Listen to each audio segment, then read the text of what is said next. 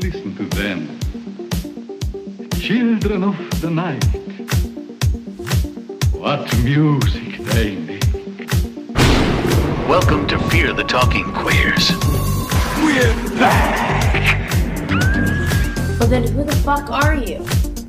Hosted by Jake Sines and Frankie Corona Gonzalez. It's showtime, bitches.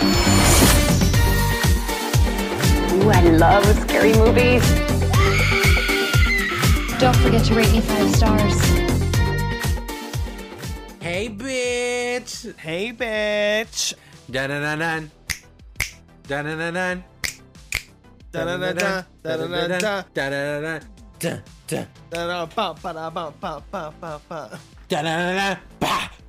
Da-da-da-da. Ba ba. Da-da-da-da. Ba ba. It's like that girl that's like, I was born by the river, river, Rit. Rit. Rit. Rit. Rit. I was born by the river. I was shaking my ass. Bend it over, popping pussy. I was making that cash. Hi, everybody. Welcome to the show. yes, welcome to the show. We're back with another episode for December. Yes, yes. Um, but before we get into this juicy, juicy episode that is full of drama, full of backstabbing, shit talking, and that's just the behind the scenes. yes, I love it. I can't wait to discuss. I know drama. Um, but before that, we just want to kind of talk about some of the things that we've been watching. Well, I guess Yes. one show in particular um, that we've been watching, which is Wednesday on Netflix. Yes, Wednesday premiered on Netflix finally. We've been waiting for it forever, it feels like. And- Forever. Do you remember that episode um, where I thought you were joking that Jenna Ortega was cast as Wednesday? Yeah, you were like, okay, no, but for real.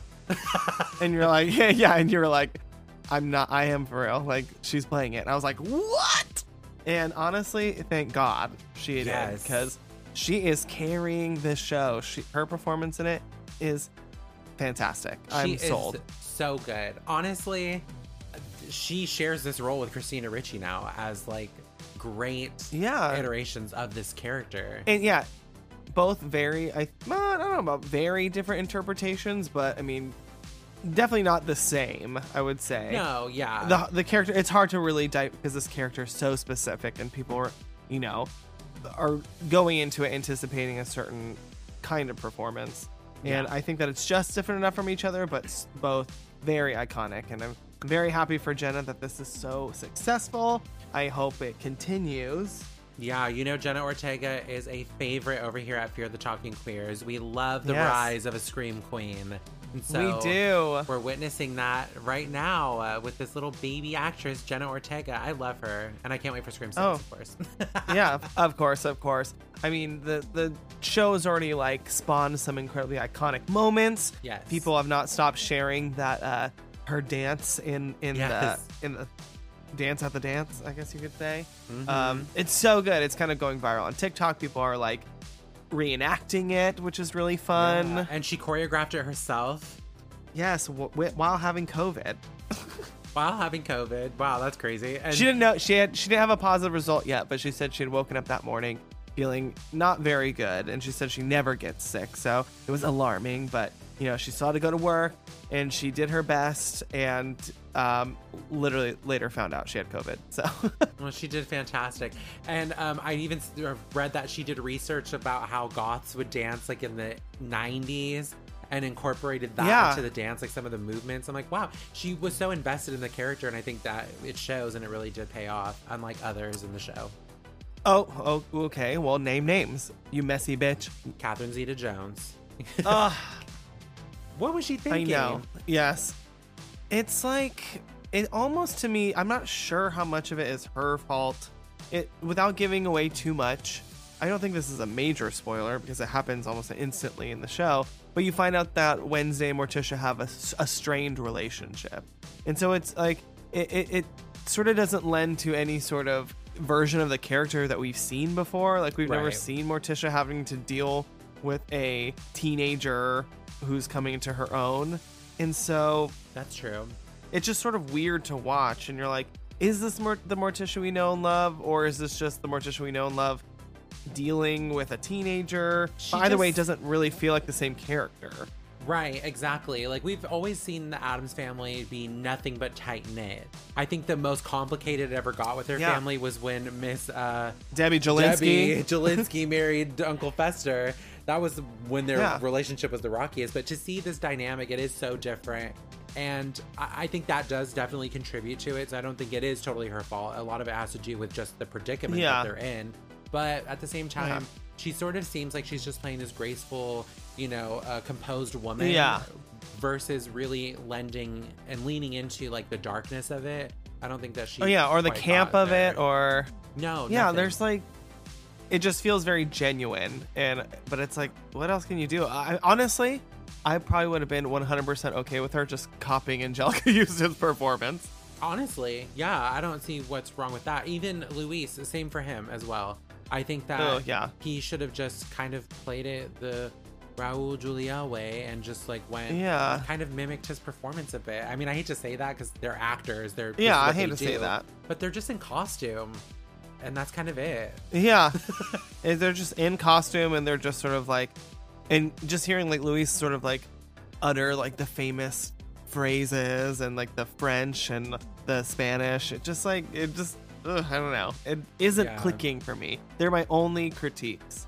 Yeah. I I will say they they have like two major episodes that they're in, and I would say that the second one, and I don't know if you've gotten there yet, but I think Catherine redeems herself a little bit in it, but uh, not enough for me to be like, yes, she's nailing it, iconic. No, it's like still like, okay, all right, I get it. I was talking um, this over with. Was it you? Where we talked about different casting choice for uh, Morticia? Did we? and Maybe. uh, somebody mentioned Salma Hayek, and I was like, "Well, yes, Oh, obviously, yeah, she'd be great. She would have been fantastic."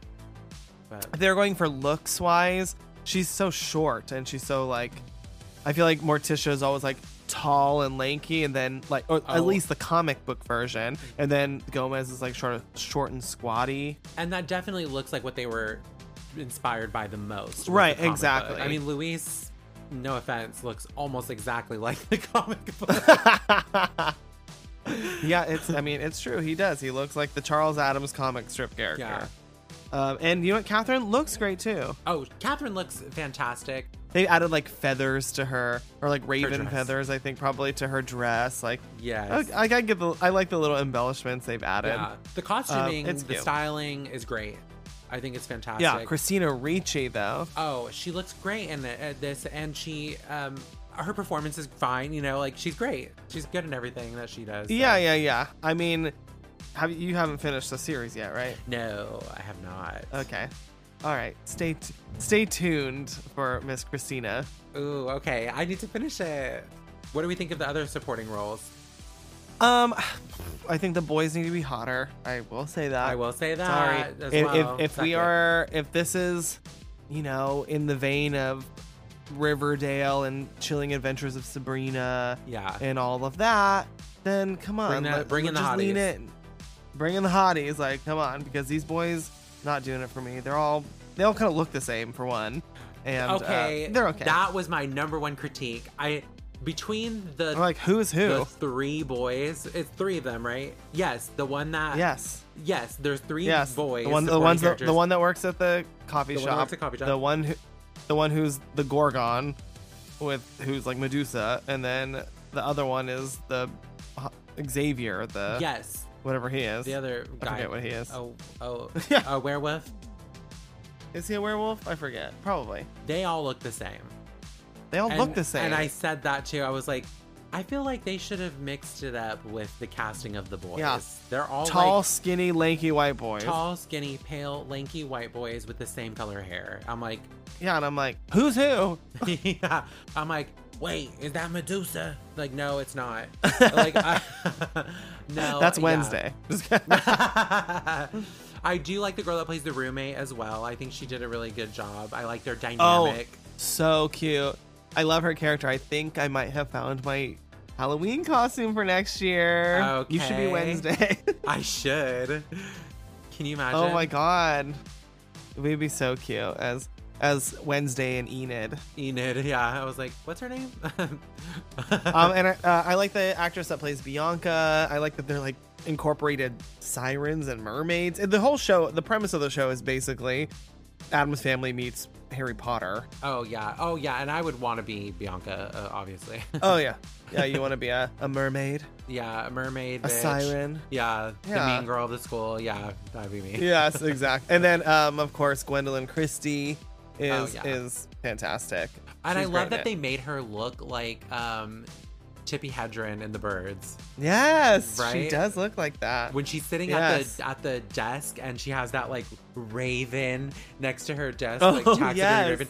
I was like, oh my god! I was like, did they do this intentionally? Yeah, like Psycho, a little bit of the birds, because you know, like Yeah. Norman Bates has those taxidermied fucking birds in his in the lobby of the hotel. Very Hitchcockian of them for Uh, her character. A very what? a Very big cocks in this film as well. uh, well, anyway, um, tune into Wednesday on Netflix. It's awesome. I mean, it's exactly what you expect it to be. It's a fun teen show, and um, it's a great little showcase for Miss Jenna and all the rest. So yes, Wednesday. But um, speaking of big cocks, let's get into our movie this week. yeah, starring Harry Styles. because it's all about female pleasure. oh, oh, sorry, sorry. Harry Styles. Is it about female pleasure? Okay, what we're talking about obviously is Don't Worry, Darling, a movie that we discussed on this podcast before as being really excited about, and then it came oh, out. Oh, we were so excited. I was like, oh my god. Florence Pugh, another psychological thriller where she cries a lot. I was like, I am in. This and is has sex great. with Harry Styles, and we're like, even better. Yes. Oh my god, and she looks great. It looks like the Stepford Wives. Like Yes. this is gonna be awesome. I was like, I trust that Florence picks only good projects. She would never do anything that's gonna be terrible. So and this you were got sadly to be good. mistaken. Oh, wha- sh- I sure fucking was.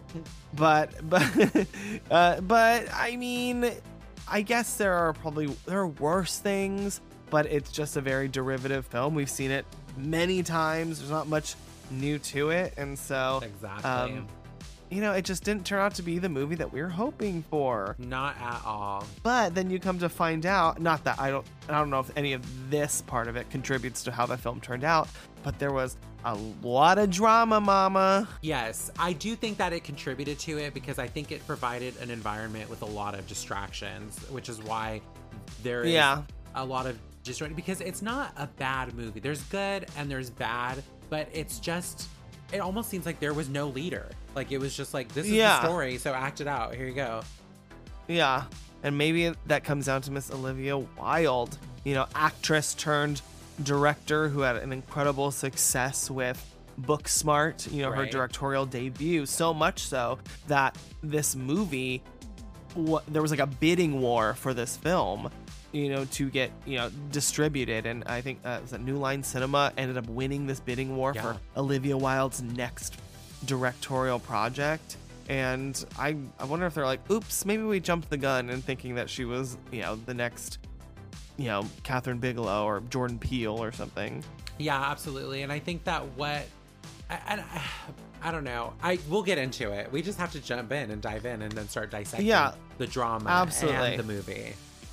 Right, okay. So, without further ado, this is Don't Worry, Darling. Stole from Dr. Collins? Because Margaret can't be Hold of yourself, Alice! You are behaving like a child. Your husband is out there having the most important night of his life. He's being celebrated, and you're in here trying to ruin No, it. You no. sound exactly like Margaret. Don't Worry, Darling, released in 2022. Story by Carey and Shane Van Dyke, written by Katie Silberman. Directed by Olivia Wilde. Alice and Jack Chambers, played by Florence Pugh and Harry Styles, are a young, happy couple in the 1950s, living in an idyllic neighborhood of the company town of Victory, California, which has been created and paid for by the mysterious company of the same name for which Jack works. Every day, the men go to work at Victory headquarters out in the surrounding desert, while their wives, Alice, her friend Bunny, played by director Olivia Wilde, the pregnant Peg, played by Kate Berlant, newcomer Violet, played by Sydney Chandler, and Margaret, played by KiKi Layne, stay home to clean, relax, and prepare dinner for their husbands. This sounds like a dream.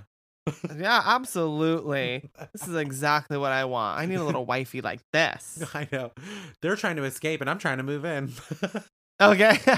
like thank God there's a there's an opening now. I'm like, get me on one of these machines. Okay. The women are discouraged from asking questions about their husband's work and are told not to venture out to headquarters due to the dangerous materials the company works with. Margaret has become an outcast among the other wives after taking her son out into the desert, resulting in her son's apparent death. Margaret claims that Victory took her son from her as punishment, but these claims are dismissed by the others as a trauma induced paranoia. While attending a party hosted by Shelley, played by Gemma Chan, and Frank, played by Chris Pine, Victory's enigmatic founder and leader, Alice sees Margaret's husband attempting to give her medication. Later, while Alice and Jack secretly have sex in Frank's bedroom, Alice realizes Frank is observing them but says nothing. Ew. I would Okay. too. Just kidding. oh, I mean, yeah, ill, ill, ill. I'm like, you want to hit this next? Okay, yeah. You, re- you ready for me, Harry or Jack or whatever her name is? Yeah, Chris Pine. Yeah, just yeah, bring them all in. Nick Kroll, just come on in here. Ew. One morning while riding Harry Styles' dick. Oh wait, that's not what it says. That's not what it says. Close, close. It's a typo. Typo. One morning while riding the trolley across town, Alice witnesses a red biplane. Yeah, it's um, they're trying to be inclusive of its sexuality. okay. She witnesses a red biplane crash somewhere out in the desert. Alice disembarks and rushes into the desert to help, accidentally stumbling on Victory headquarters, a small building covered in mirror like windows. After touching one of the windows, she experiences surreal hallucinations before waking up back home later that night to find Jack preparing their dinner. In the following days, Alice begins to experience increasingly strange occurrences. She's almost crushed between a window and a moving wall, and she finds a box of eggs. Uh, and eats them. Just kidding. and eats the shells. Um, and she finds a box of eggs to be filled only with hollow shells. She receives a phone call from Margaret, who claims to have seen the same thing Alice had. Later, during a dance lesson lectured by Frank's wife Shelley, Alice sees a vision of Margaret violently banging her head against a mirror. She rushes back to their neighborhood just in time to see Margaret slit her own throat and fall from the roof of her house. Alice is dragged away by strange men in red jumpsuits before she can reach Margaret's body. Whoa! Wow. Oh my gosh. Sounds pretty good, right? Yeah, but honestly, this movie starts off with the people just partying and having a good time. Honestly, these people know how to party. yes, the music is great. The aesthetic is great. They're out. They look Yeah. fantastic. You know, yeah, these parties look lit. they do. They really do. I think that it looks like ideal, like an ideal life. Sure. right? of course. it's a picture perfect. And Harry Styles and Florence Pugh as um, Alice and whatever his name is. Um, they and Jack, Jack. They're such a cute Jack and Rose, yeah. couple. They look they look fantastic on screen together. They do. Oh my god, they're perfect. She's a young a young beauty, you know, young starlet beauty, and he's the biggest pop star in the world right now. I mean, a match made in heaven, I would say. Yeah, obviously, because let's get into this drama real quick.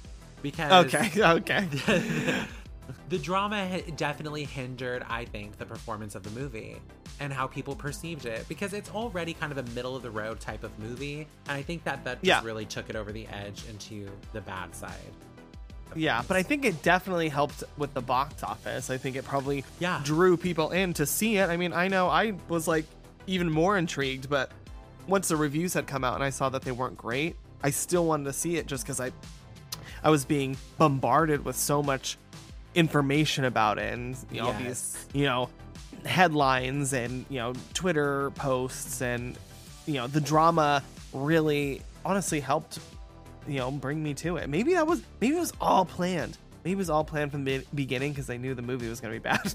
Yeah, maybe. But there was a lot of shit that happened. And honestly, Olivia Wilde walked out of this looking really bad. So basically, Yeah. let's get to the first drama bullet point. Harry Styles was always the original choice for Jack. However, due to his busy touring schedule, he dropped out and was replaced with Shia LaBeouf. But apparently, according to Olivia Wilde, Shia LaBeouf was a little too combative. He didn't really feed into the kind of environment she wanted on set. He made Florence Pugh uncomfortable, allegedly, and he was fired.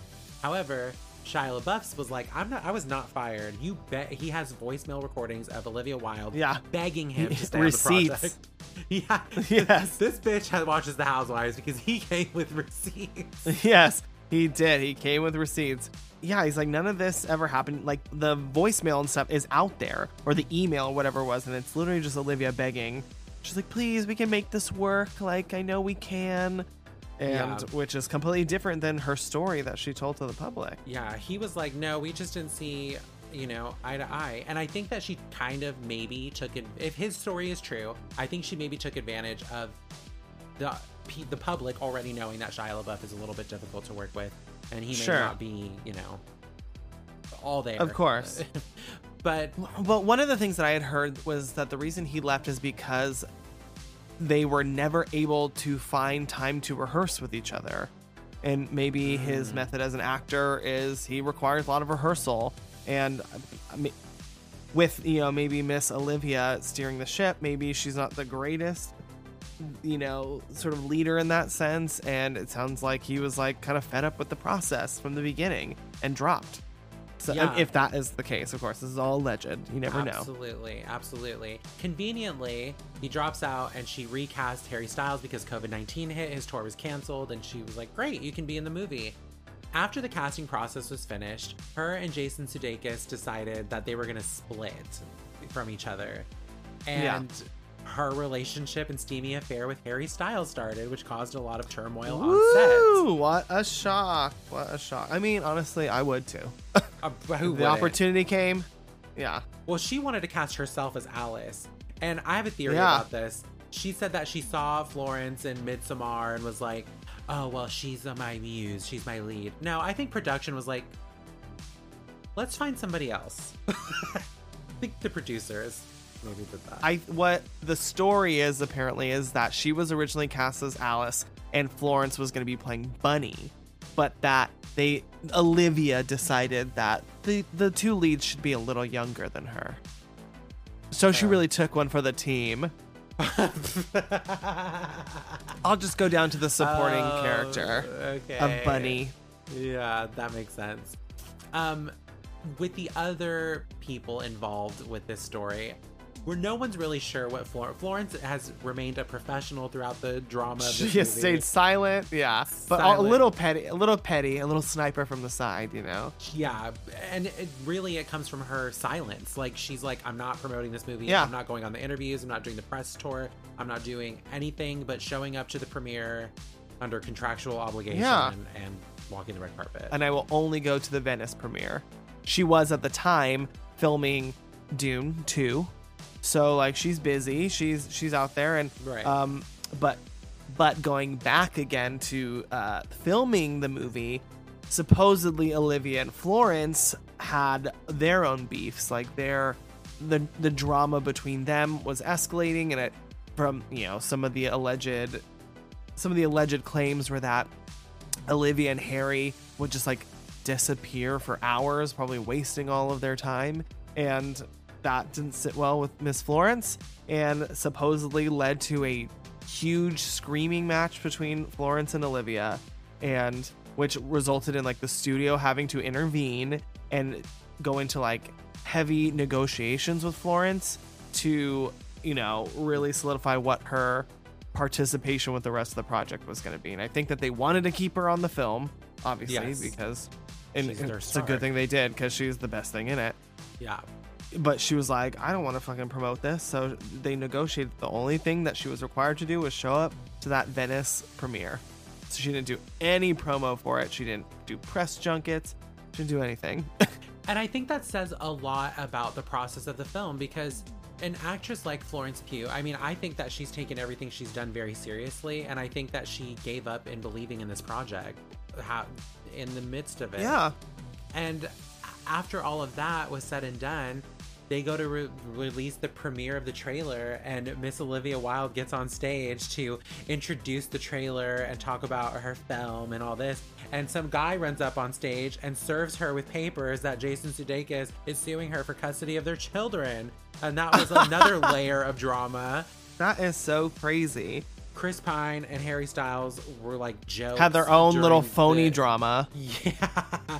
which wasn't even their fault. Spitgate, like, give me a Oh, break. yes. What a joke. That was a joke. yeah, blown out of proportion. This moment at the Venice premiere where it supposedly looks like as Harry is sitting down next to Chris Pine that he spits on him, and which is absolutely not what happened. These guys are like, this is insane. But it was just like, like there, you could not stop the momentum of Yeah, the drama. shit coming out about this movie, about the drama. It was like snowballing like crazy, and any little thing, people had their eyes so focused on this group of people trying to figure out what the drama is here. Yes. That, yeah, we were just getting ridiculous headlines. And Miss KiKi Layne, um, I guess, had a much bigger role in the movie and was cut severely down to just the few moments that we have with her here as Margaret. And sh- when she was asked about, the- she was not part of the you know press tour and none of that, um, because she had been so reduced in the film. And she was like, honestly, the only thing good that came out of the movie was that I met my boyfriend, who I'm still with. There you go. She and she said that she goes, I wasn't happy with the way the character turned out in the final product. So it is what yeah, it is. I mean, it's an unfortunate reality, but it's very interesting considering that I think that this movie could have used so much editing and that the fact that they would just like edit an entire character out. I mean, eh, it's just so padded that maybe they could have edited out a lot of the fluff in this movie or like the padding and maybe Yes. added more character and it's crazy. characters. And I totally agree because I think Olivia Wilde definitely chose style over substance. I what you can see in this movie that's very obvious, which is the good parts of it, is that it's visually Yeah. uh, uh, compelling. Oh, I think she stunning. eye Oh. for for setups and blocking and um, visuals. But when it comes to the actual storytelling, I don't think she really did it. yeah i think that i think the script was just a hot mess and that olivia didn't write this movie but like Right.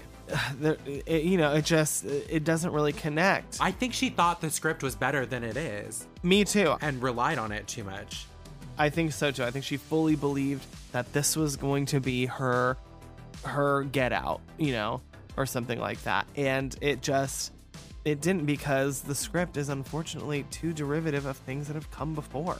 We've seen this movie. Absolutely, absolutely. In this whole uh, first section that we just read through, it's like we've seen this done twice for the Stepford Wives. We've seen Yeah. it done in Get Out. in the matrix and there are the Matrix and fucking Avatar. Like there's Yeah. just so many things that are like this. This is the most lackluster of that entire group of movies in this specific story. it's the movie that doesn't care to really explain or expand on the world in which it takes place.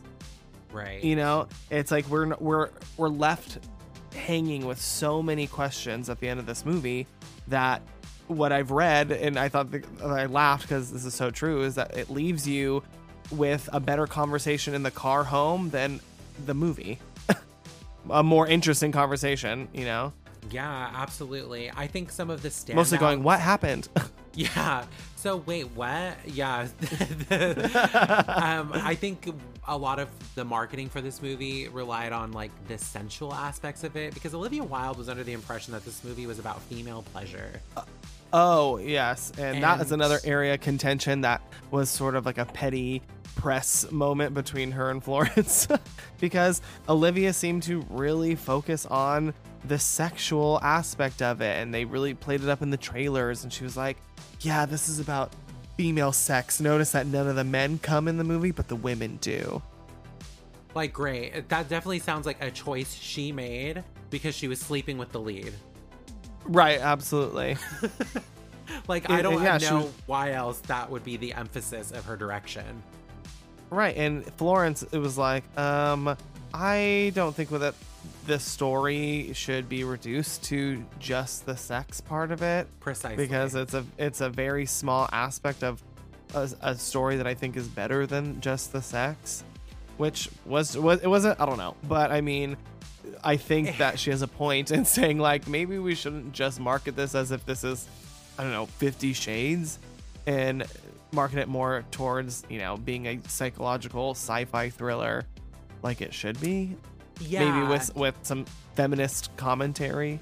Well, it's just it doesn't match the overall story. Like once we get to the end and we find out, you know, what this all is, it's and it basically the Stepford Wives. It's like taking the Stepford Wives and you're like, whoa, what an interesting um, conversation about patriarchy, uh, gender Yeah. roles, stuff like that. Yeah. And then you take that and it's still present.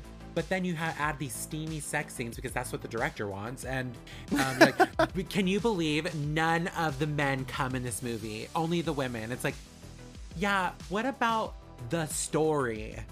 yeah okay well, how does that contribute to the story it seems like this is a movie about female oppression by you know incel men who Yes. are you know th- threatened by by certain things about women or like just think that women have to be happy all the time and you know get upset when they won't have sex with them um and it's like okay what is so what is your emphasis on the sex scenes really contributing to that narrative Yeah, Nothing. Nothing. it almost seems it almost seems like the antithesis of it. It's like fucking your your oppressor, you know? It's like, okay. Well, it's also like it's like reading a really great book, compelling book, and you're like, I, well, I didn't, I wasn't really into it, but I love the sex scenes. It's like you totally missed the mark. She Yeah, missed the mark. yeah. Totally. Yeah. Yeah, her focus was somewhere else and it was in Mr. Styles's trousers. Honestly, you can tell she was distracted. This is a mess. Yeah. So okay, here we so here why don't we get into more of, like the story part of it, right? Okay. So um we meet Alice. She's very assimilated to this life, right? She- Yeah. we, we see like their we see their day to day. Uh, You know, he goes to work and she cooks and she cleans and she cooks and she cleans and she cooks and she cleans. You know, so they're sort of on this like repetitive lifestyle or you know life cycle, and um, her, it's like not just them; it's everyone on their little cul-de-sac. Yes, it's everybody. And you're kind of thinking, what is this? Is this a cult? Well, I think right Yeah. away my mind went to the Stepford Wives. I mean, it's such a prominent Of piece course. of pop culture that you can't help but to think of that. And then, but you're like, but what's the story here? It's obviously it's not going to be the Stepford Wives, even though that's Right. exactly what it turns out to be. Um, Exactly. You're thinking maybe it's a cult, maybe it's like a, uh, don't know, brainwashing. Yeah, the cult that I really got the uh the impression it was sort of taking after was do you know anything about like the NXIVM cult? Oh, is that the one that they did the documentary about? Yeah, they've done like a trillion of them. There's another there's another ch- you know huge chunk of it that's going to be coming out soon. Yes. Um it sort of reminded me of that and Chris Pine's character sort of reminded me of that fucking dude that runs that NXIVM cult. And, and all I can remember is that they call him Vanguard and literally in what in uh Chris Pine's speech as Frank uh literally says the word that we are the vanguard of whatever whatever. And I'm like, "Oh wow." It's like yeah, they're very similar. But the character of Frank is actually based on a real person. He's based on uh, the very famous uh, psychologist and author Jordan Peterson, whom Olivia Wilde described as a pseudo intellectual hero to the incel community, which he's basically like one of those psycho- you know, psychologists, I guess, that like cater towards, you know, old gender norms and um, you know, gender roles and things like that, and that, you know, men need to take back their power kind of person. And so I I, th- I think Chris Pine actually really nails this role. Um, the role to me feel feels like it was probably maybe reduced a lot too. Seems that way. All his moments are really good, but I don't know. I don't. His conclusion isn't very satisfying or fleshed out. Just like most of the things in this movie, nothing really comes to like a full full fledged flesh out. You know. No, I but I do think you're right. I do think Chris Pine plays the character very well, and I think Gemma Chan as his complimentary wife in this also Oh. does a really good job. I think that they're very intimidating and scary. Yes, because they're like this. both. They're both very good looking, but they Yeah. they both have this kind of quiet intimidation. Gemma Chan really nails it. She has a really great scene um, later on in the movie where she's just like s- stone cold and icy, and I think she played that perfectly. very well. Yes, and I think that the cast in general does a Oh. pretty terrific job. I think Florence Pugh is obviously the standout, and I think they all look really great. But I can see your notes, and there's something about you being attracted to Nick Kroll. I know. Is that weird? I there, there's something about him that I'm just like Is it this movie I- specifically? he's cute. It's it's not just this movie. Like sometimes I like I watched his stand up recently and I was like, I would. Is that weird? Um, no, because every now so- and then I have like, you know, my slip. I'm like, this 88 year old man is hot. You know, it's like, exactly. like it's not like the. I mean, I don't know. I think he's a little. He's he's kind of sexy. No, he's, maybe he's not sexy. Maybe he's not Olivia Wa- sexy, but Olivia Wilde saw something in him apparently because she, he's the one that got cast as. uh I know as her man. husband. Yeah. Well, I know. I know exactly. Um, but speaking of Olivia Wilde, yes, we've t- we haven't talked particularly well about her this episode, but honestly, she's great in this movie. She's a Oh. fantastic actress. She's fantastic, and I I love what she did with the role of Bunny. I think she looks Yeah. fantastic, and I think she played this role exactly with how it was intended to be played. Yes, exactly. As if it should have been the role she was originally cast as. yeah, I was watching her interactions with Florence Pugh in particular, their scenes together, and I was like, Yeah. I could not have seen this in reverse. I just don't see that. oh, not at all. No, she's perfect for this role. She's like the older, down to earth neighbor who likes to drink a lot. Like, Yeah, kind of got some edge to her. Yeah. yeah, I could see her like being the neighbor in like a sitcom like Bewitched or something. Yeah, yeah, and she's Like a like the boozy fun neighbor. and she's stunning, just a gorgeous. Oh, she is face. absolutely. She's beautiful. Um, Yes. She's gorgeous. Yeah. absolutely. Okay, so here are some of the directing choices of hers that I fucking hate. No, I'm just kidding. No, I don't. I, I don't think it's her. I think it's the writing in in this way. The imagery that kind of plays out. So we see uh, Alice go into the desert and come across that building. The weird part to me about these buildings and the architecture and like the the you know it all plays into the very 1950s aesthetic and I think it's Yeah. I, I think it's I love it. I, I love that era of style.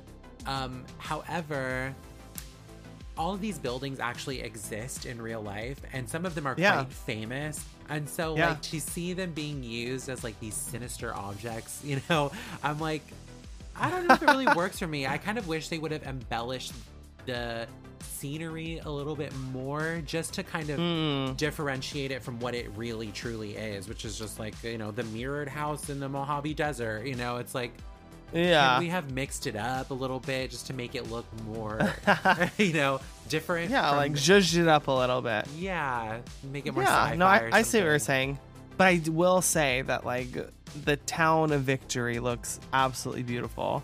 Oh, I mean, it it looks, looks like li- it looks like Palm Spring. I mean, it was filmed in Palm Springs. Like Yeah. part of it was uh, was there, but it's like beautiful, like desert oasis. Like I would 100%. If I was given the opportunity, I would 100% move there. It looks very beautiful. Mhm. Isolated, which isn't fun, but I mean, Speaking beautiful nonetheless. of, of speaking of beautiful and aesthetic, there are these scenes where that are very aesthetically pleasing, like um, Alice being crushed by the wall and um, finding the broken eggs, Like these metaphorical scenes, like the dancers she's starting. dancing in Yeah. her head. Yeah, I mean, I I think that we're supposed to be taking a lot of these as like, you know, or she's coming to, or like the the the illusion is starting to shatter around her, and she's starting to notice it. Like, I, we don't really get why she starts noticing them right away, but um, it just it it they're very interesting, but after a while they sort of just they're like things that just keep happening, and you're like, okay, but like why? Yeah, why? And what relevance or what does it stand for? What does it mean? And all I can really take away from it is that when she comes across the headquarters, I think it maybe fucks with her machinery a little bit or her wires across or something because it seems like they're all kind of in this dreamlike trance where you can't you're just going you know like in a dream you're just going through the motions of your dream Yeah. and then as you start to like wake up you're like oh wait this is a dream like hello like and then you start to like come out of it and you wake up Sure. it's kind of yeah, of and you like like see that. glimpses. Yeah. yeah that's how or I like took do, it. do you ever know there's like a part like a part of your sleep that i always notice that where it's like i'm still awake but i'm like falling asleep. It's almost like like if you wake up in the middle of the night and you're like kind of restless and you start falling back asleep and you realize that your mind is sort of like running. Yeah. But you're but you are not fully like con like conscious. You are you know you're what i'm saying of It's in and out. in and out. Yeah, And sometimes And you wake that's where she up in the middle of the night and you're thinking, like actively. Yes. You're like, oh my gosh, I need to go to the grocery store because we have to get this and that. And I'm like, why am I? Th- I just woke up. yeah like I was thinking Yeah. about this in my sleep. she must be like waking up a bit from the dream like maybe maybe s- somebody spilled some water on her little her little technology around her like it's like glitching Yeah.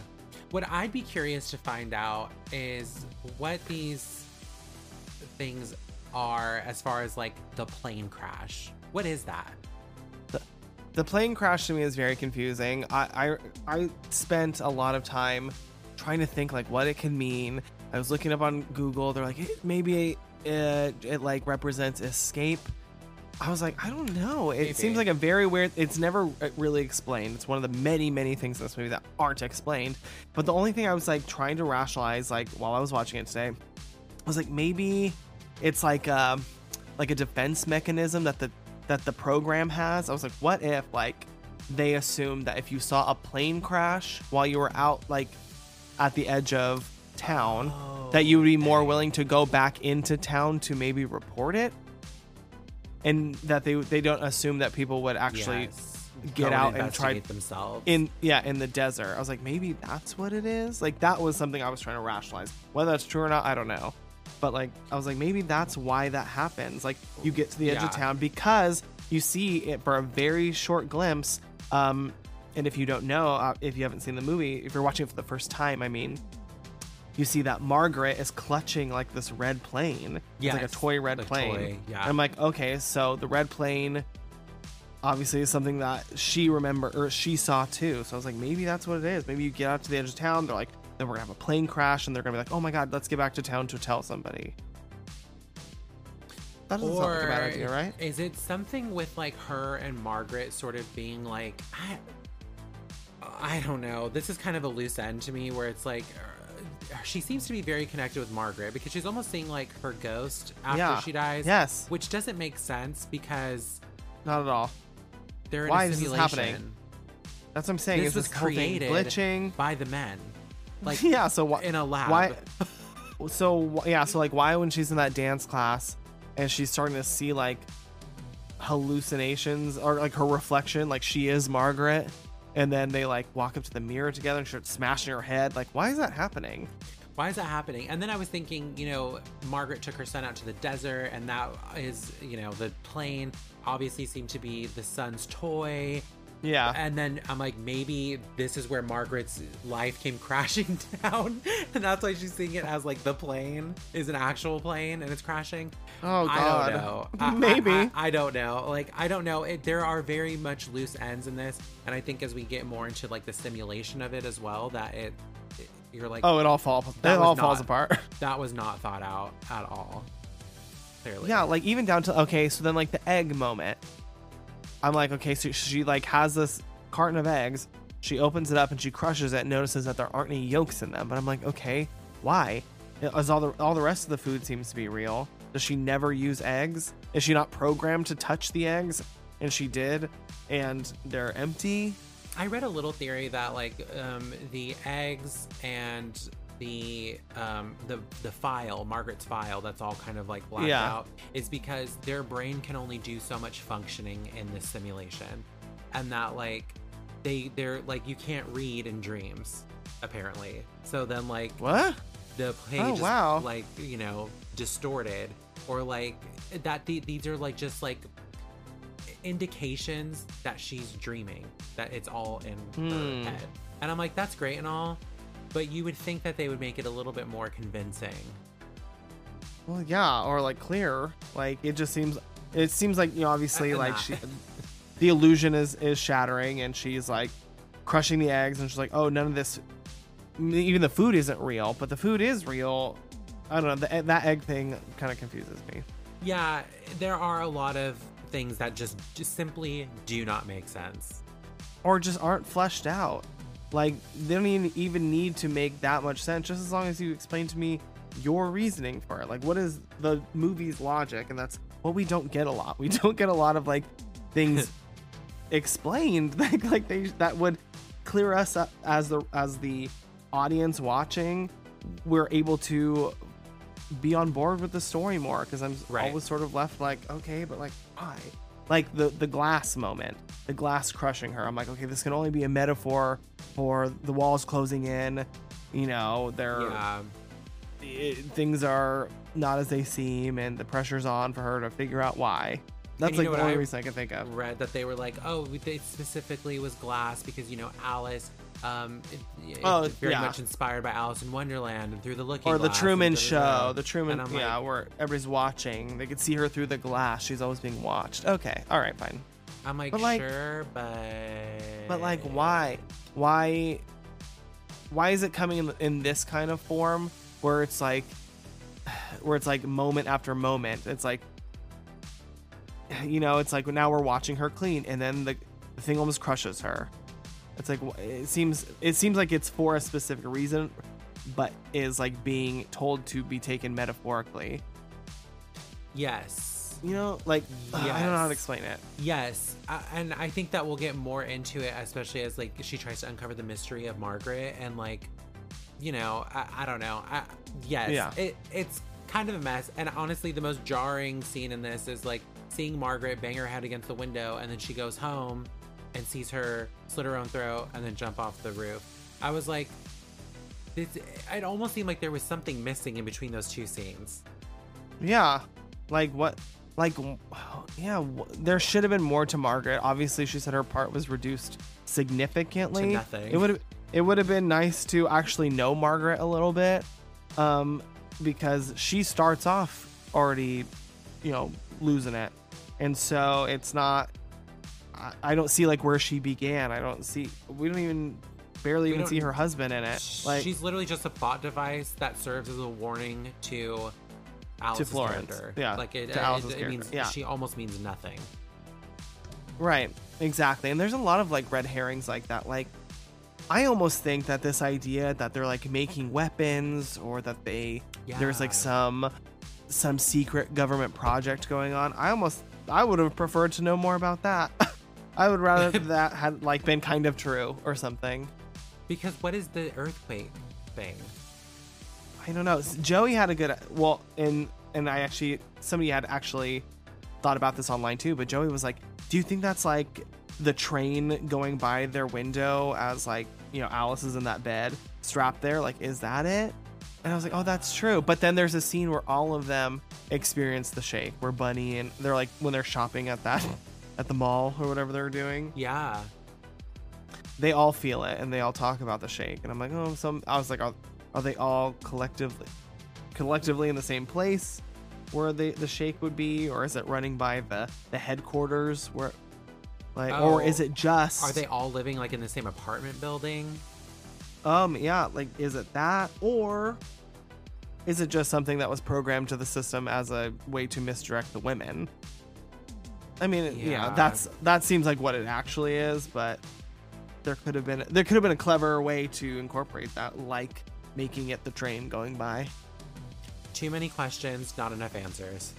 no absolutely not like what the hell does this mean like it just feels like but honestly i was like i kind of would prefer that movie if like in the middle of the desert and then Yes. there was actually something going on down there i don't know what the twist would be i don't know what's down there but i was like man if only they would have kept that idea that's kind of interesting And I wonder if that was initially something. I, I, I, wonder watching this if this was like a Stepford Wives 2004 thing where it's like they just changed the way things were happening so much that it all ended up kind of being just a muddy mess. Yeah, just a Frankenstein. Yeah. Yeah, just sort of a Frankenstein of a project where it's like these things actually mean nothing. They're just hooked up to machines and experiencing this in their own fantasy land heads. and if that were the case, how are they all connected? I don't know. There just too many questions, not enough answers. Why can't these movies get it together? These like Stepford Wives esque movies. Why do they always end up like this? I don't know. Like know. confusing. Get, Get Out is the only one that's made it. Yeah, it doesn't seem like the most intricate of plots where it's like, it's like the women are robots, but 2004 Stepford Wives really fucked that up. Like they're robots, but they're not robots, but they have chips in their heads. This one, it's like they're like in the Matrix, but they're experience. It, it's just very confusing, you know. It's like no, no It's none of these types of movies have really nailed nailed it yet, and that's so No. bizarre to me. No, I think the Stepford Wives book has been the only thing to really bring it all together. Yes. Yes, the only it's the definitive, you know, version of this genre. Okay, so should we keep going, seeing what happens next?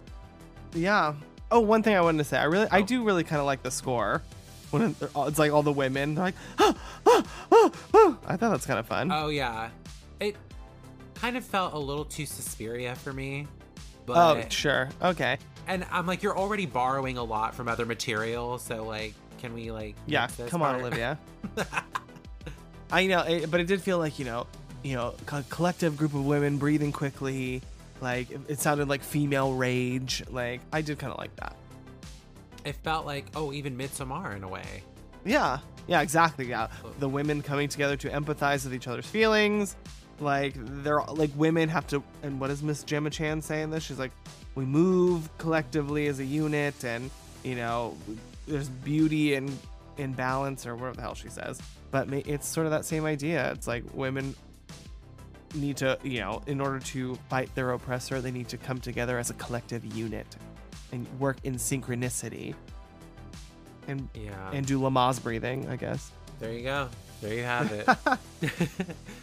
Alice attempts to explain the events to Jack, but Jack dismisses it, explaining that Margaret simply fell while cleaning the windows and is perfectly fine and recovering in hospital with her husband, who has been forced to leave the Victory Project in order to take care of her. This version is further corroborated by the town physician Dr. Collins, played by Timothy Simons, who claims to have treated Margaret and attempts to give Alice the same prescription drugs. Alice later breaks into Dr. Collins' briefcase and finds a heavily redacted medical file for Margaret, which she then burns in frustration. Alice becomes increasingly paranoid and confused, feeling as if Frank is watching her every move. During a special victory event in which Frank gives Jack a special promotion, Alice has a breakdown in the bathroom and is confronted by Bunny. Alice attempts to explain everything to Bunny, but Bunny reacts angrily, accusing Alice of being selfish and attempting to ruin everything for everyone, pointing out she sounds just like Margaret. Bitch. Mature. Oh, fuck you up, Bunny. Mm-hmm. yeah, real mature Bunny. Not Bunny. I know. I was like, I would have loved to see Florence Pugh play a character named Bunny, but whatever. it feels very 50s, I think. Yeah. Like, but, Bunny. like, but, Bunny. yeah. I'm Bunny. yeah. Sometime later, Alice and Jack invite the rest of the neighborhood except Bunny and her husband, Bill, played by Nick Kroll. The hottest man in this movie. Shut up, you bitch. you, you fucking bitch.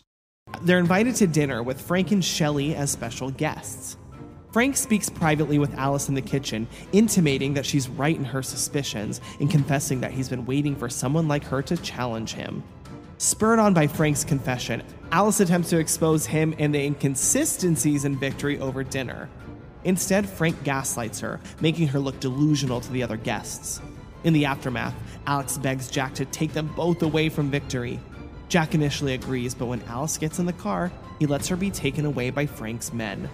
Dr. Collins forces Alice to undergo electroshock therapy. During the procedure, Alice sees versions of herself in another life. As a present day surgeon named Alice Warren, who lives with the unemployed Jack and struggles to make ends meet. Okay. Oh my God. The story is unfolding. Um or unraveling, I should say. It's Um, unfolding. yeah. Okay, this the movie's first- unraveling. the movie's unraveling, the story's unfolding. Um, this is the uh, stuff I don't get. This whole thing with Margaret being treated psychologically in this simulation. I don't get that because can't they just force them drugs via IV while they're connected to the. Why do they have to play it out in the simulation? Yeah, like is I mean, it seems like they can't control their mind completely, like or uh, so they still have to offer them psychological help within the simulation. Like they're already being controlled. Why can't they just be programmed to comply? Like Yeah, exactly. I, I think I think I think that's one of my one of my biggest gripes about this movie, and it goes for, for the whole thing, especially in the in the final act, is that we don't get enough information about what's happening in the real world. I think I really struggle with not knowing uh, anything about this technology that they are they are succumb to. I, we don't know anything about the organization that is doing it. Like, like what is the threat? Like, what is this government funded? Is this underground? It, it just it leaves too many questions. Like, there should have been more in the real world once we find out what is happening. Right. Once Right. once the we should we should have seen more of the characters in the real world. We should have had more of that. So the the the the puzzle feels Yes. complete. I feel like there's a whole missing part of this movie. It's almost like uh like a pie that's like just the crust. It's like okay, where's the rest? Right. I think that when Frank confesses to Alice that she's right, that is when we kind Yeah. of transition to see more of what's happening in the real world. And I think Yes. that's that's where this movie tr- uh, tricks itself. It thinks that it's smarter than it is. It's not very Yeah. smart.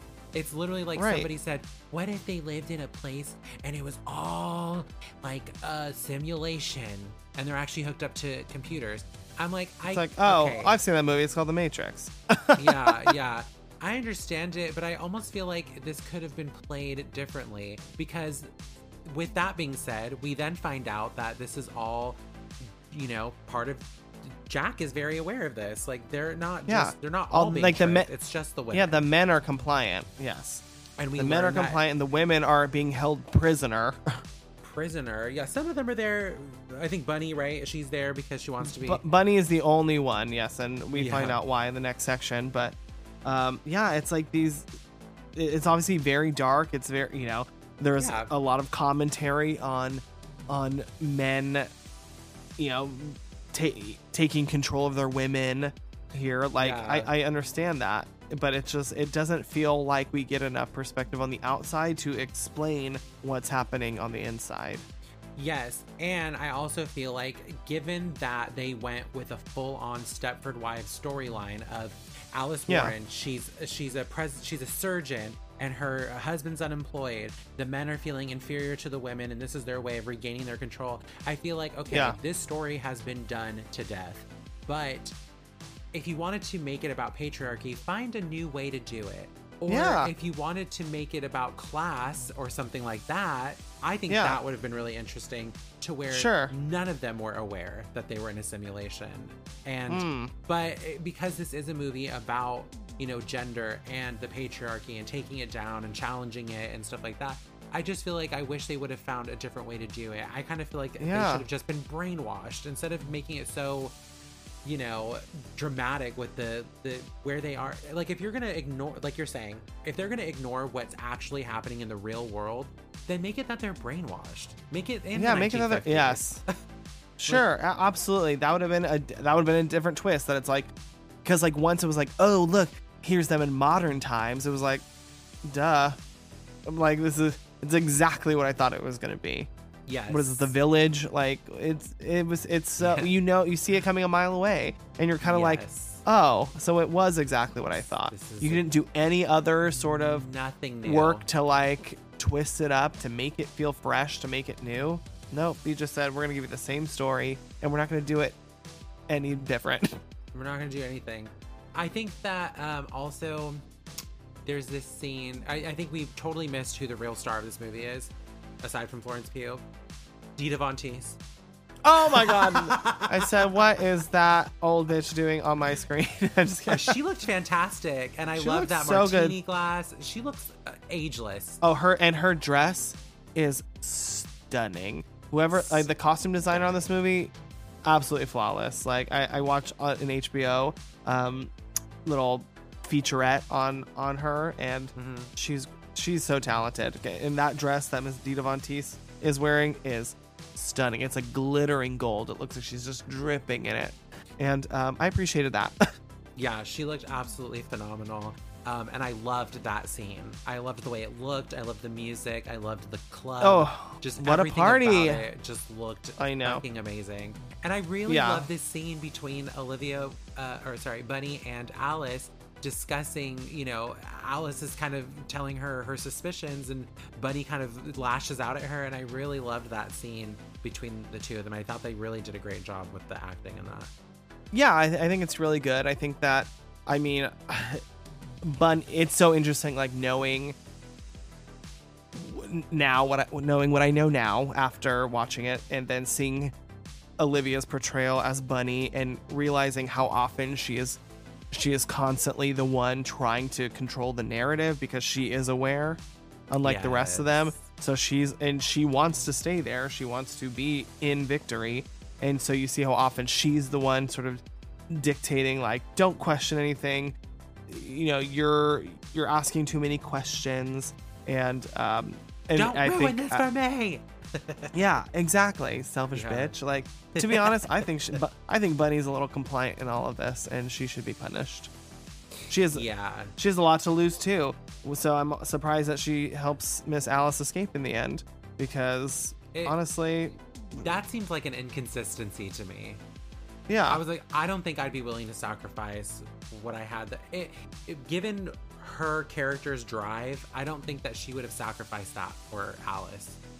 Yeah, and also the fact that she told her and then tells her to escape, which, again, this is another one of these gripes that I have, which is like, uh, we're already skipping ahead to the, to the final section, but I mean, um, you know, just this I this idea that if Alice wakes up, like this is all over, but it's like, why? What what threat does she pose to with the outside world? Like, what Probably exposing the project.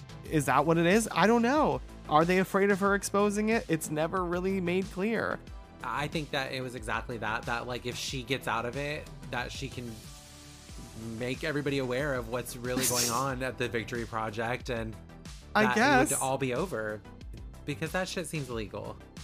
yeah, but but yeah, I mean, it seems illegal, but it's like, who is funding this? Who is doing this? Is Who's it somebody that she has? it? Does she have the capability of taking it down? Like, is it some high-powered organization that can shut her down in two seconds, or is this, or does this woman really pose a threat by waking up? I don't know. I don't know because we're never see what you given that. In, we're never given that information.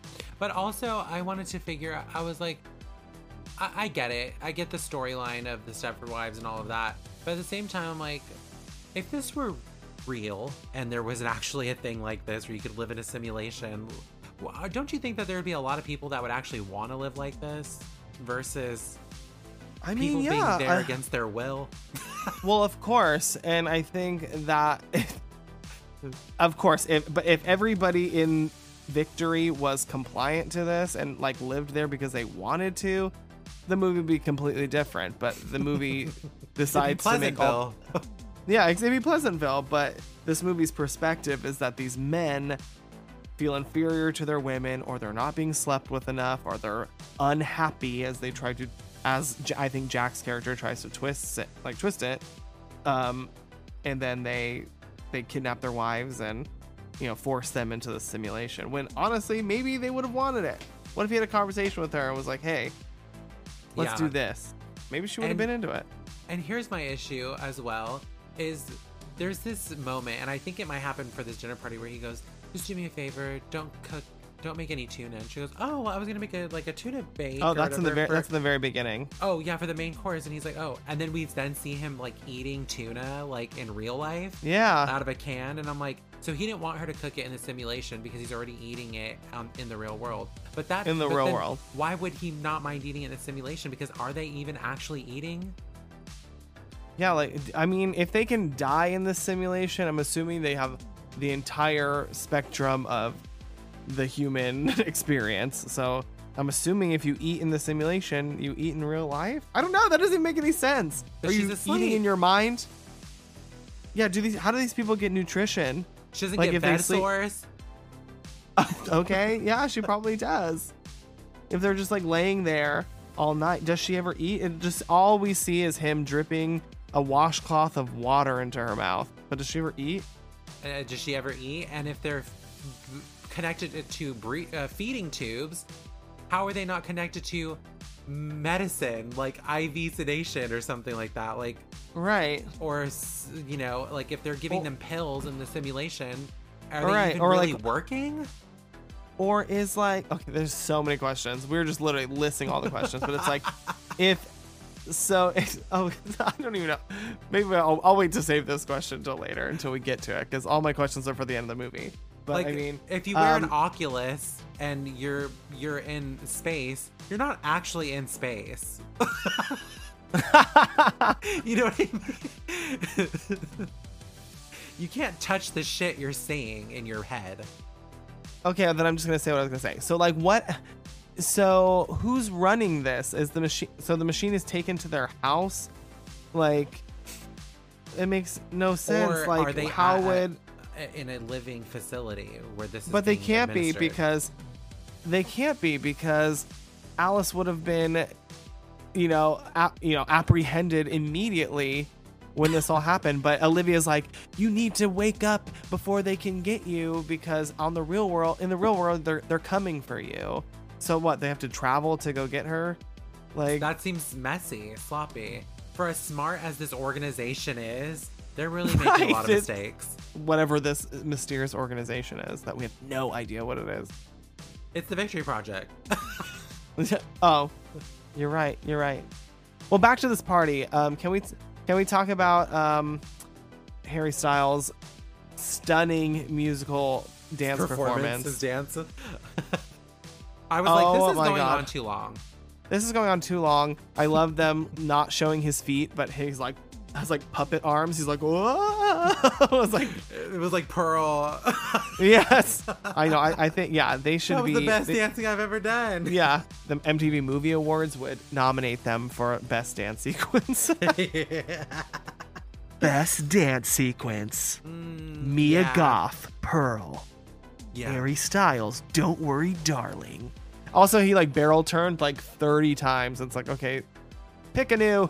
anything pick a new thing. yeah Yeah, and people are cheering I know, but I do, uh, but I did think I was like okay, so maybe this is how Frank sort of like puppeteering these men, or like they're they're they'll like dance for him no matter what. These men are like desperate for his help to be happy in their relationships, and that they're willing to make fools of themselves and be his like dancing monkey, uh, in order to impress him.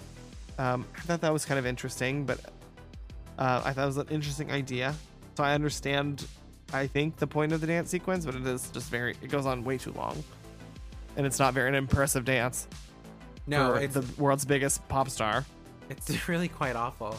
Um, I actually, um, I was trying to rewatch this before we started so that it was fresh in my mind, and I, it stopped right at that moment where he's ba- barrel turning. Also, quick question about Dita Von Teese's character: Is she like a? is she Is she real? Is she in the simulation? is she a simulation? Is she like a non-playable character? She's Siri. Oh yeah, oh my god. Yeah, I don't yeah. know. How I'm did like, she what is show up there? Yeah. D- this is some nerd's fantasy who just whipped her up in the simulation. She's not even real, probably. She's a video game character. They just transferred over the files. yeah, exactly. They should have. Yeah, A dragon porn- shows up. Yeah, their their porn stash, their porn links. They're like, okay, she's not porn. She's not a porn star. She's a burlesque dancer, but like, She's a stripper. yeah. She's a stripper ass bitch. Okay. She's a fancy stripper. Okay. Okay, so we already kind of jumped ahead, so should we just finish this off? Let's get to the All right. compelling shit. Yeah. Alice returns to Victory, apparently cured of her hysteria, and reunites with Jack and with Bunny. However, as Alice resumes her normal life, she continues to have hallucinations and flashbacks. Alice then remembers the whole truth. Very convenient. Yeah. Victory is a simulated world created by Frank, and that Jack has kidnapped her and forced her into the simulation in the hope that they can lead a perfect life together. When Jack realizes she knows the truth, he claims he did this for her as she was miserable in her real life. But Alice is enraged that Jack took away her autonomy. Jack hugs Alice, begging her to forgive him, but begins to crush her, and Alice kills him with a glass tumbler in self defense, killing Jack in the real world as well. Ooh, Nightmare on Elm Street rules. Ooh, there's dream logic here. Frank is alerted to Jack's death and sends his men to capture her. Alice is found with Jack's body by Bunny, who explains that she has known all along that Victory is a simulation, but chooses to stay so she can be with her children, who are dead in real life. so sensitively put. So they're also NPCs. Yeah, they are. Got it. Yeah, you can't play you can't play as them, but you can download them for five ninety nine.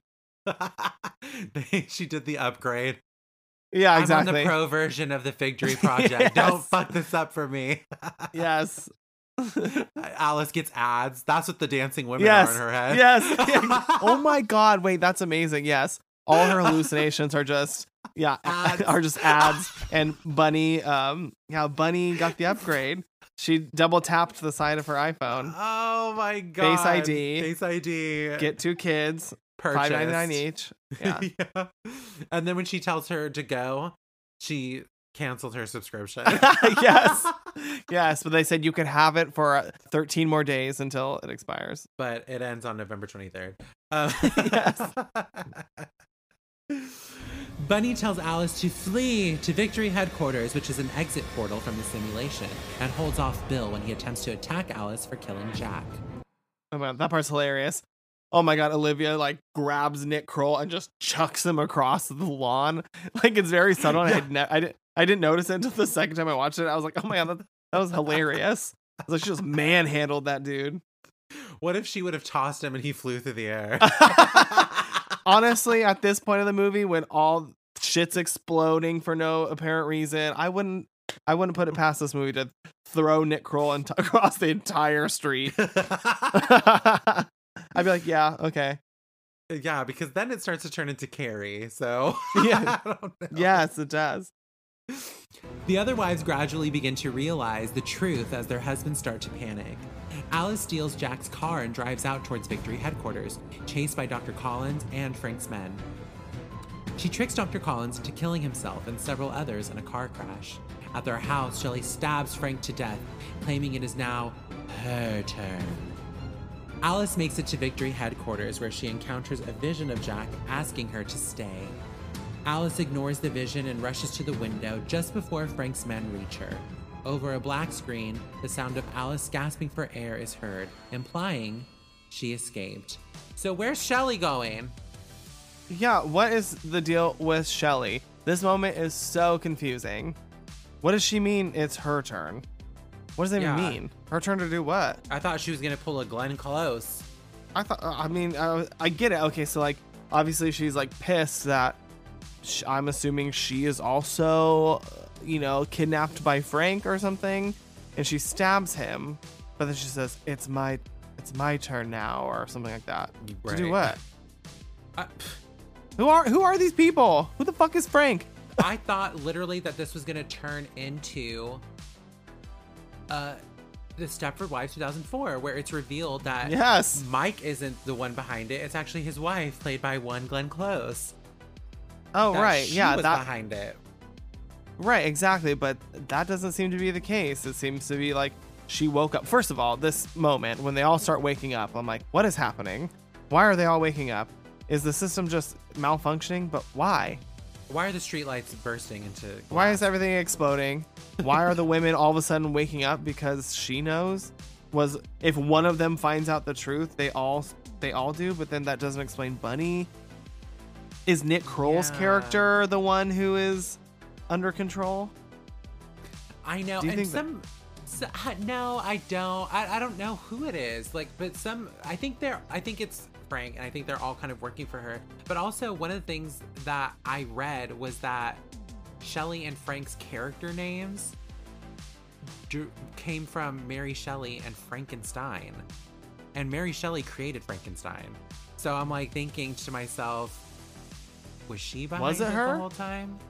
If she was, great. I would love that, but they don't explain it to us. We never see Frank in the real world. So we have like this, you know, we have a lot of build up to who Frank is, like in this reality. But we, why don't we ever see Frank in the real world? Why don't we ever see the the cult leader or the, you know, the president of this operation or whatever the hell he is? Why don't we ever see that part of it? It's like we're not we're only given the, a little slice of this story so that when it all comes to an end, you're sort of like, is this just the first episode of a show? Like honestly, this like it, Oh, you, you know what yeah. I'm saying? It- Mhm. like there's no way this any of the stories ever going forward with more, but it's like it feels like it needs to be. feels like we're just touching the surface. We're not even introduced to all the characters yet. and the movie's over. No, I know. I don't know, and uh, some of it, like when, like you're saying, like why is everybody waking up, and why are the streetlights bursting and you know bursting, and what what's happening?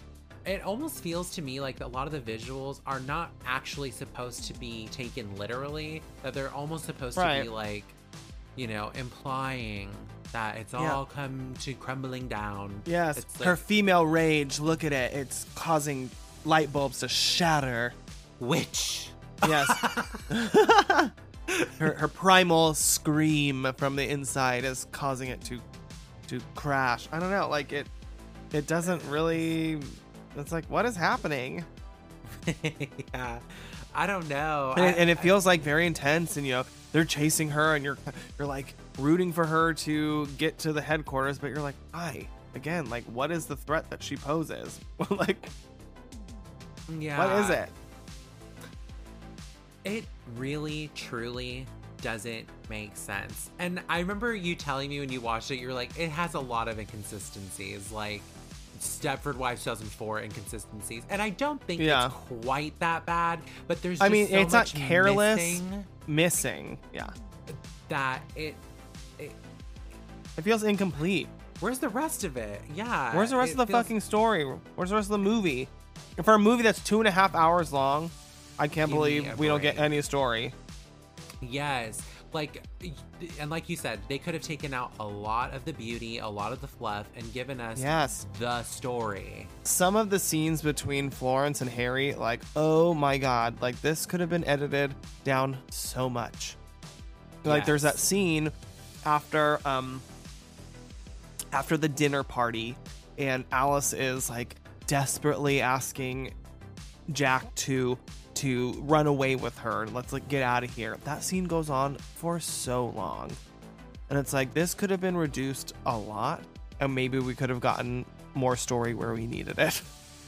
Yeah, that's exactly it. I think that the story and maybe even Olivia, but the screenwriters specifically got too lost in the simulation part of the story and didn't Yeah. ever give us a true description of what's actually going on. And I feel like if they would have done that, it could have been a more compelling story and it could have led to something like a series or a sequel or Yeah. uh, you know a trilogy even like it could have been more than what it is it has potential but i don't think that the writers are as smart as what they think they're creating Yeah. Absolutely. Like again, there's just so many like simple questions you and I have asked just this an entire episode. And there are so many more questions like you know, like what about her fa- what about Alice's family and friends and her job back home? And she's just missing. Nobody cares about where she is. she just like yeah oh, disappears Or- off the face it. of the earth. we don't know because we don't know what We kind of know. reality they're truly living in Absolutely. We don't they know. living like us And if they are, why were they not content with being cooked up to this machine in this perfect world? It just makes no sense. What do we think of Harry Styles' little uh, bad boy transformation? I don't know. I think that I I like him in movies. I do, but I think that there's only so much he can do. And so He- yeah, his his range is a little limited. I will say he's not terrible, but not. he's. I mean, when you put him in a scene with Florence, like she might as well be acting I with a piece of wood. Yeah, Florence is greater than Harry. Yeah, and it just and, you know, and it's probably not any fault of anybody. I mean, I don't think it's his fault. I just think that she's obviously an actress, and he is like a an entertainer who is giving been given the opportunity to probably take on a character that's very complex. Um, and like and like you said his range is very limited and her range is so vast and she gets to show off a Yeah. lot of emotional range in this movie that Yeah. he does pale in comparison to her. He does. He does. And so like in this little transfer, you know, when you see who who uh, Jack really is, and he's like this like kind of scummy guy with long Ew. hair.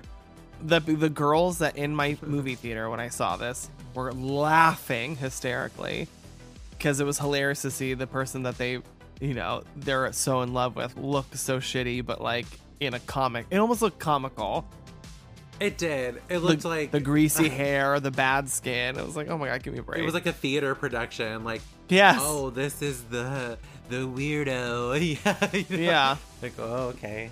and all the girl and and you know a lot of the draw to this movie was Harry being in it, and so there were a lot of young teenage Yeah. girls that that came out in droves to see this film, and were honestly probably just I don't know about sec. I don't know if they were like had secondhand embarrassment, but it was uh, it was probably not what they were hoping for. I, I I don't think it it was. And honestly, I, I don't know. This movie needed to be better. It needed to be better, and it to, I to think be Olivia honest, needed to get out of her trailer and make Yes. some executive decisions about where the story was headed. right. I'm sure how it did all. they not see how bad the story was?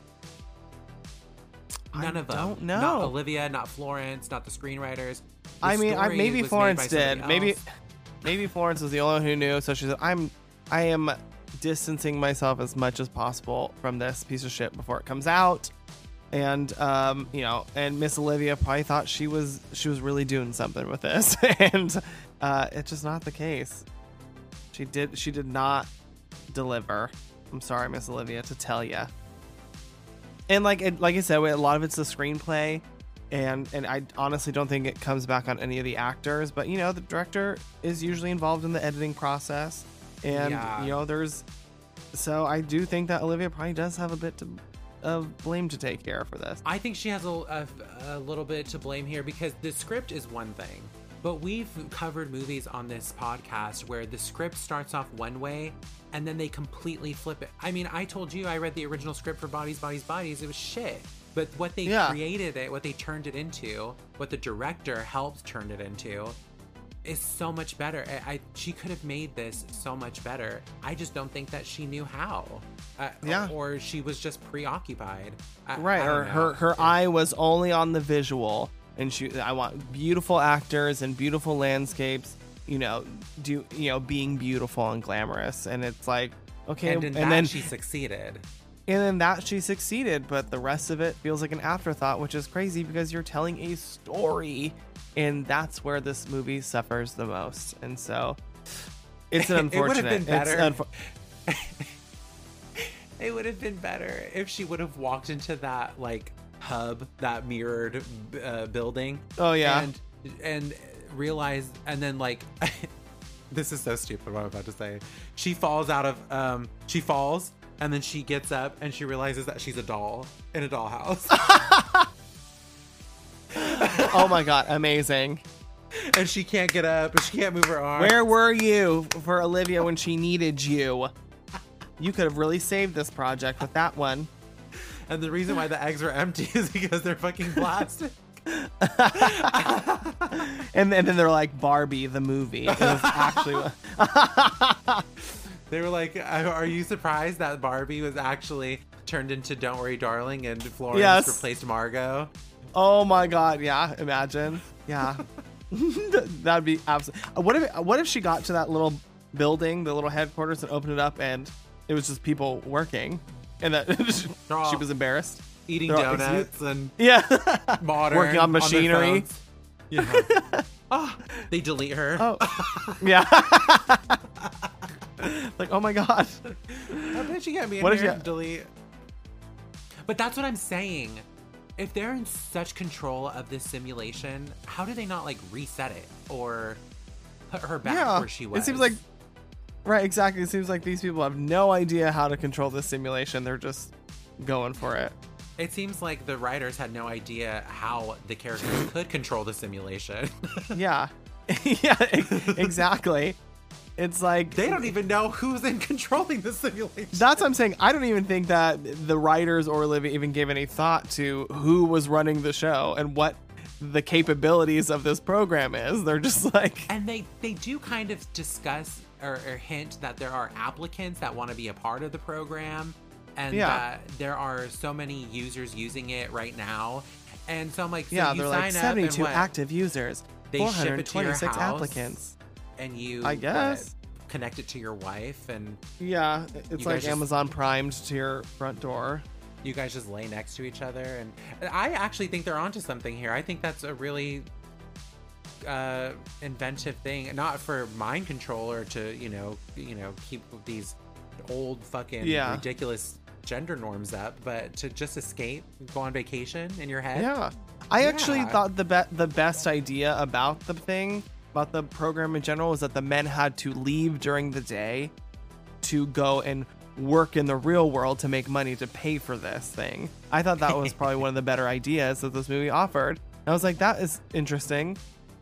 Like Yeah. that's why he goes to work every day is oh, because Oh, he has to they're going. They have to yeah because they have they're like they have to they cannot stay in there the entire time they have to leave the simulation at a certain point and that's why they go to work every day i was like oh see that's kind of a fun idea let's expand on that no Nothing. maybe it really comes down to like this app needs an update.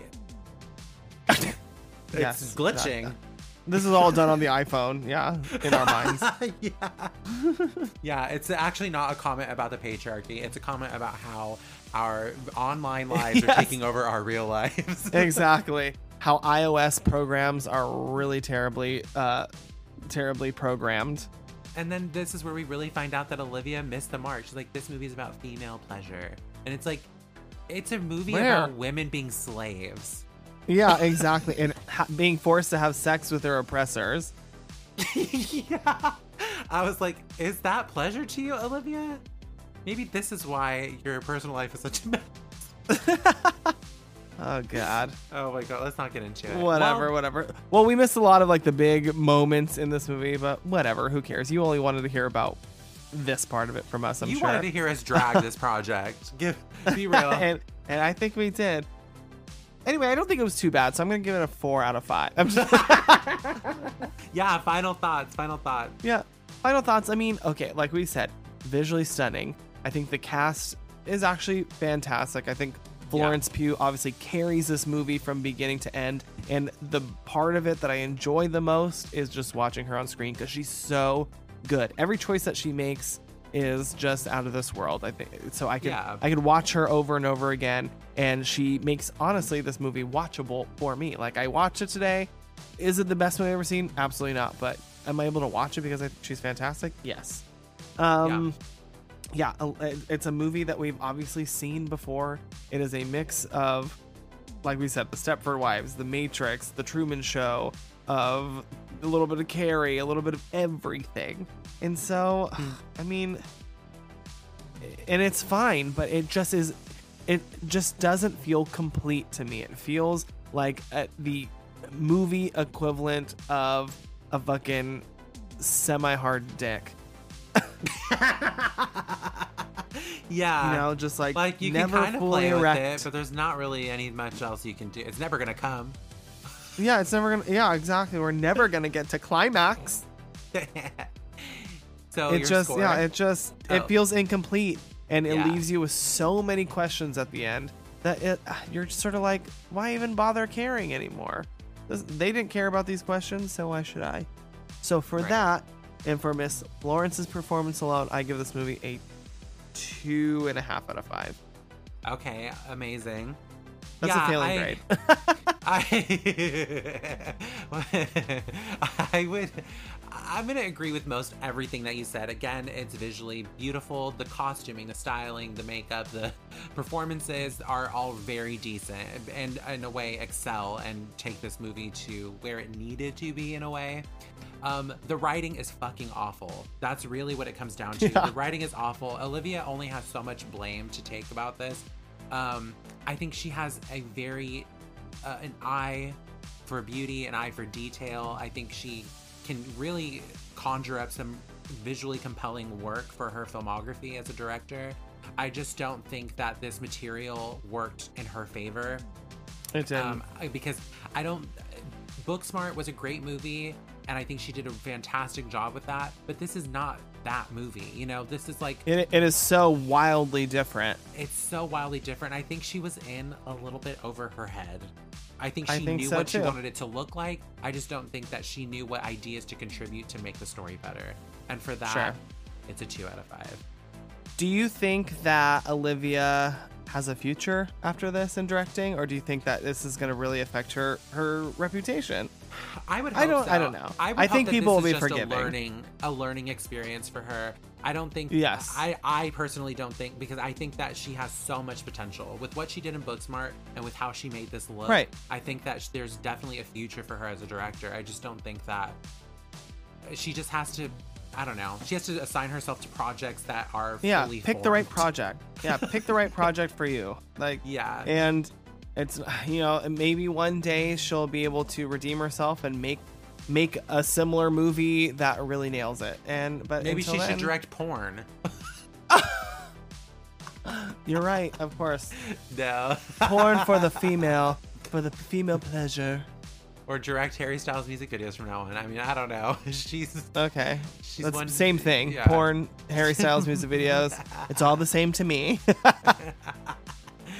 Yeah, yeah. No, I think that she should still be given a chance at really making a, a her mark as a director. yeah. All right. Well, here's hoping that the next one is uh is a redeemable one for you, Olivia. Yeah, Live. and on and honestly, we gave her a hard time in this podcast as well. Like she needed it. Yeah. because um, I feel for her in this. I feel like this was such a disaster for her career. Um, I don't feel but I- for her. She was getting fucking dick down by Harry Styles. I don't feel bad for You're her. jealous of her instead. Yeah, I'm jealous, is what I am. yeah, yeah. But No, I do feel bad. I feel bad because she took a lot of. She's taking a lot of shit, and we gave her a lot of shit here. Not that she cares about us, but just the public in general gave her a lot of shit. So, I think when she hey, comes you out what? You'll get him she- next time, girl. Yeah, and I think when she comes out of this and she has a solid movie under her belt, that she'll probably look back at this and be like, "Wow, that was a really dark time in my life." Yeah, like oops. There's She'll probably be like, yeah, I really, on. I really fucked that one up. But um, hey, look at me now. I have three Oscars. Yeah, so maybe that's the I'm- future of Olivia. I'm looking forward to a redemption story from her. So yes, That's right. All right, we're Yeah. we're rooting for you, Olivia. We're rooting for you I here at She FTTQ. she has the eye for it. She definitely Yeah. does. Yeah, rooting for you, girl. All right. Well, um, hey, thank you for uh, listening to our episode here on Don't Worry, Darling. Uh, make sure you head over to our social media, to our Instagram at Fear the Talking Queers. Absolutely. Leave us a Apple Podcast review and leave us some stars on Spotify. Yeah, stars, stars shining bravo you. Was that in this Yes. movie? It should be. It should have been. No, I don't think it was. Um, oh, and also we did our Spotify wrap, so thank you for the 96 Oh, yes. people. I know the we 96 were- people. that we top were in their 10. top 10 podcasts.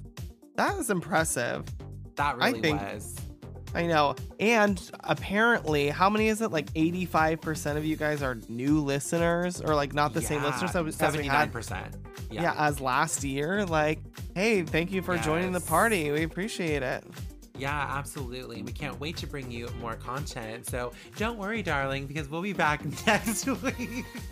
Yes, with Werewolves Within. Werewolves Within. That's going to be a new one for me. And Yes. it's the first movie we're doing that wasn't released this year. Ooh, I it, it is. It is. All right. Yeah, make sure you get your your winter coats on cuz we are in the midst of December and we are getting chilly. yes. In the meantime, Sweet screams, darling. yeah, sweet screams, darling. Bye.